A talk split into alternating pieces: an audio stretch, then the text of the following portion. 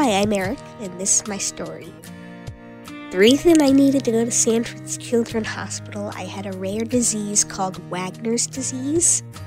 Very few people can get it. I don't know what brings it on, but it started with a rash.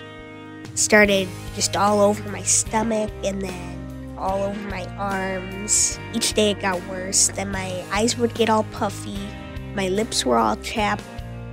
We went to the emergency room with my dad. They just put me on some antibiotic. They didn't really know what was going on. They said it was just a really bad rash. That's all they could tell me. But then once it got worse, we went to the regular doctor's office. Not even 20 minutes after we left the doctor's office, they called us and said my kidneys were barely functioning and we had to come back right away.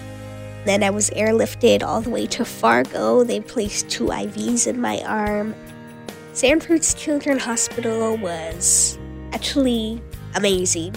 They have great nurses there. The doctors and the nurses, they actually connect with you. They, they actually talk to each other. They don't just say, yep, you have this, and then leave you alone. When I go to dialysis, what the machine does is it cleans my blood.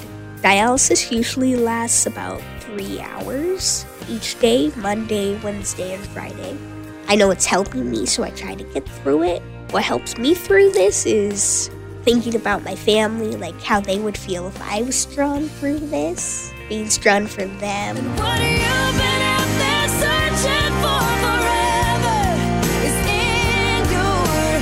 When I received the news, it, it, was sad. I mean, it's tough to sit there and watch your kid look like that.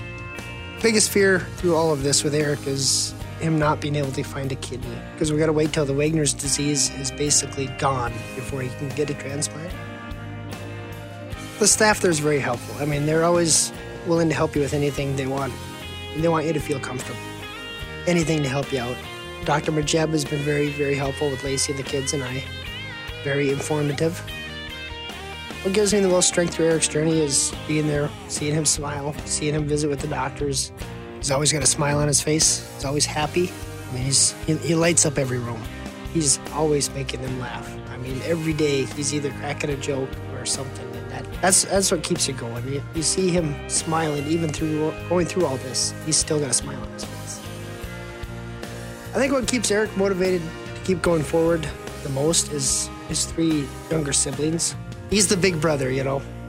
Hopes and dreams for Eric. Just keep praying that this gets better and we can get him a kidney and get him back to normal. Yeah.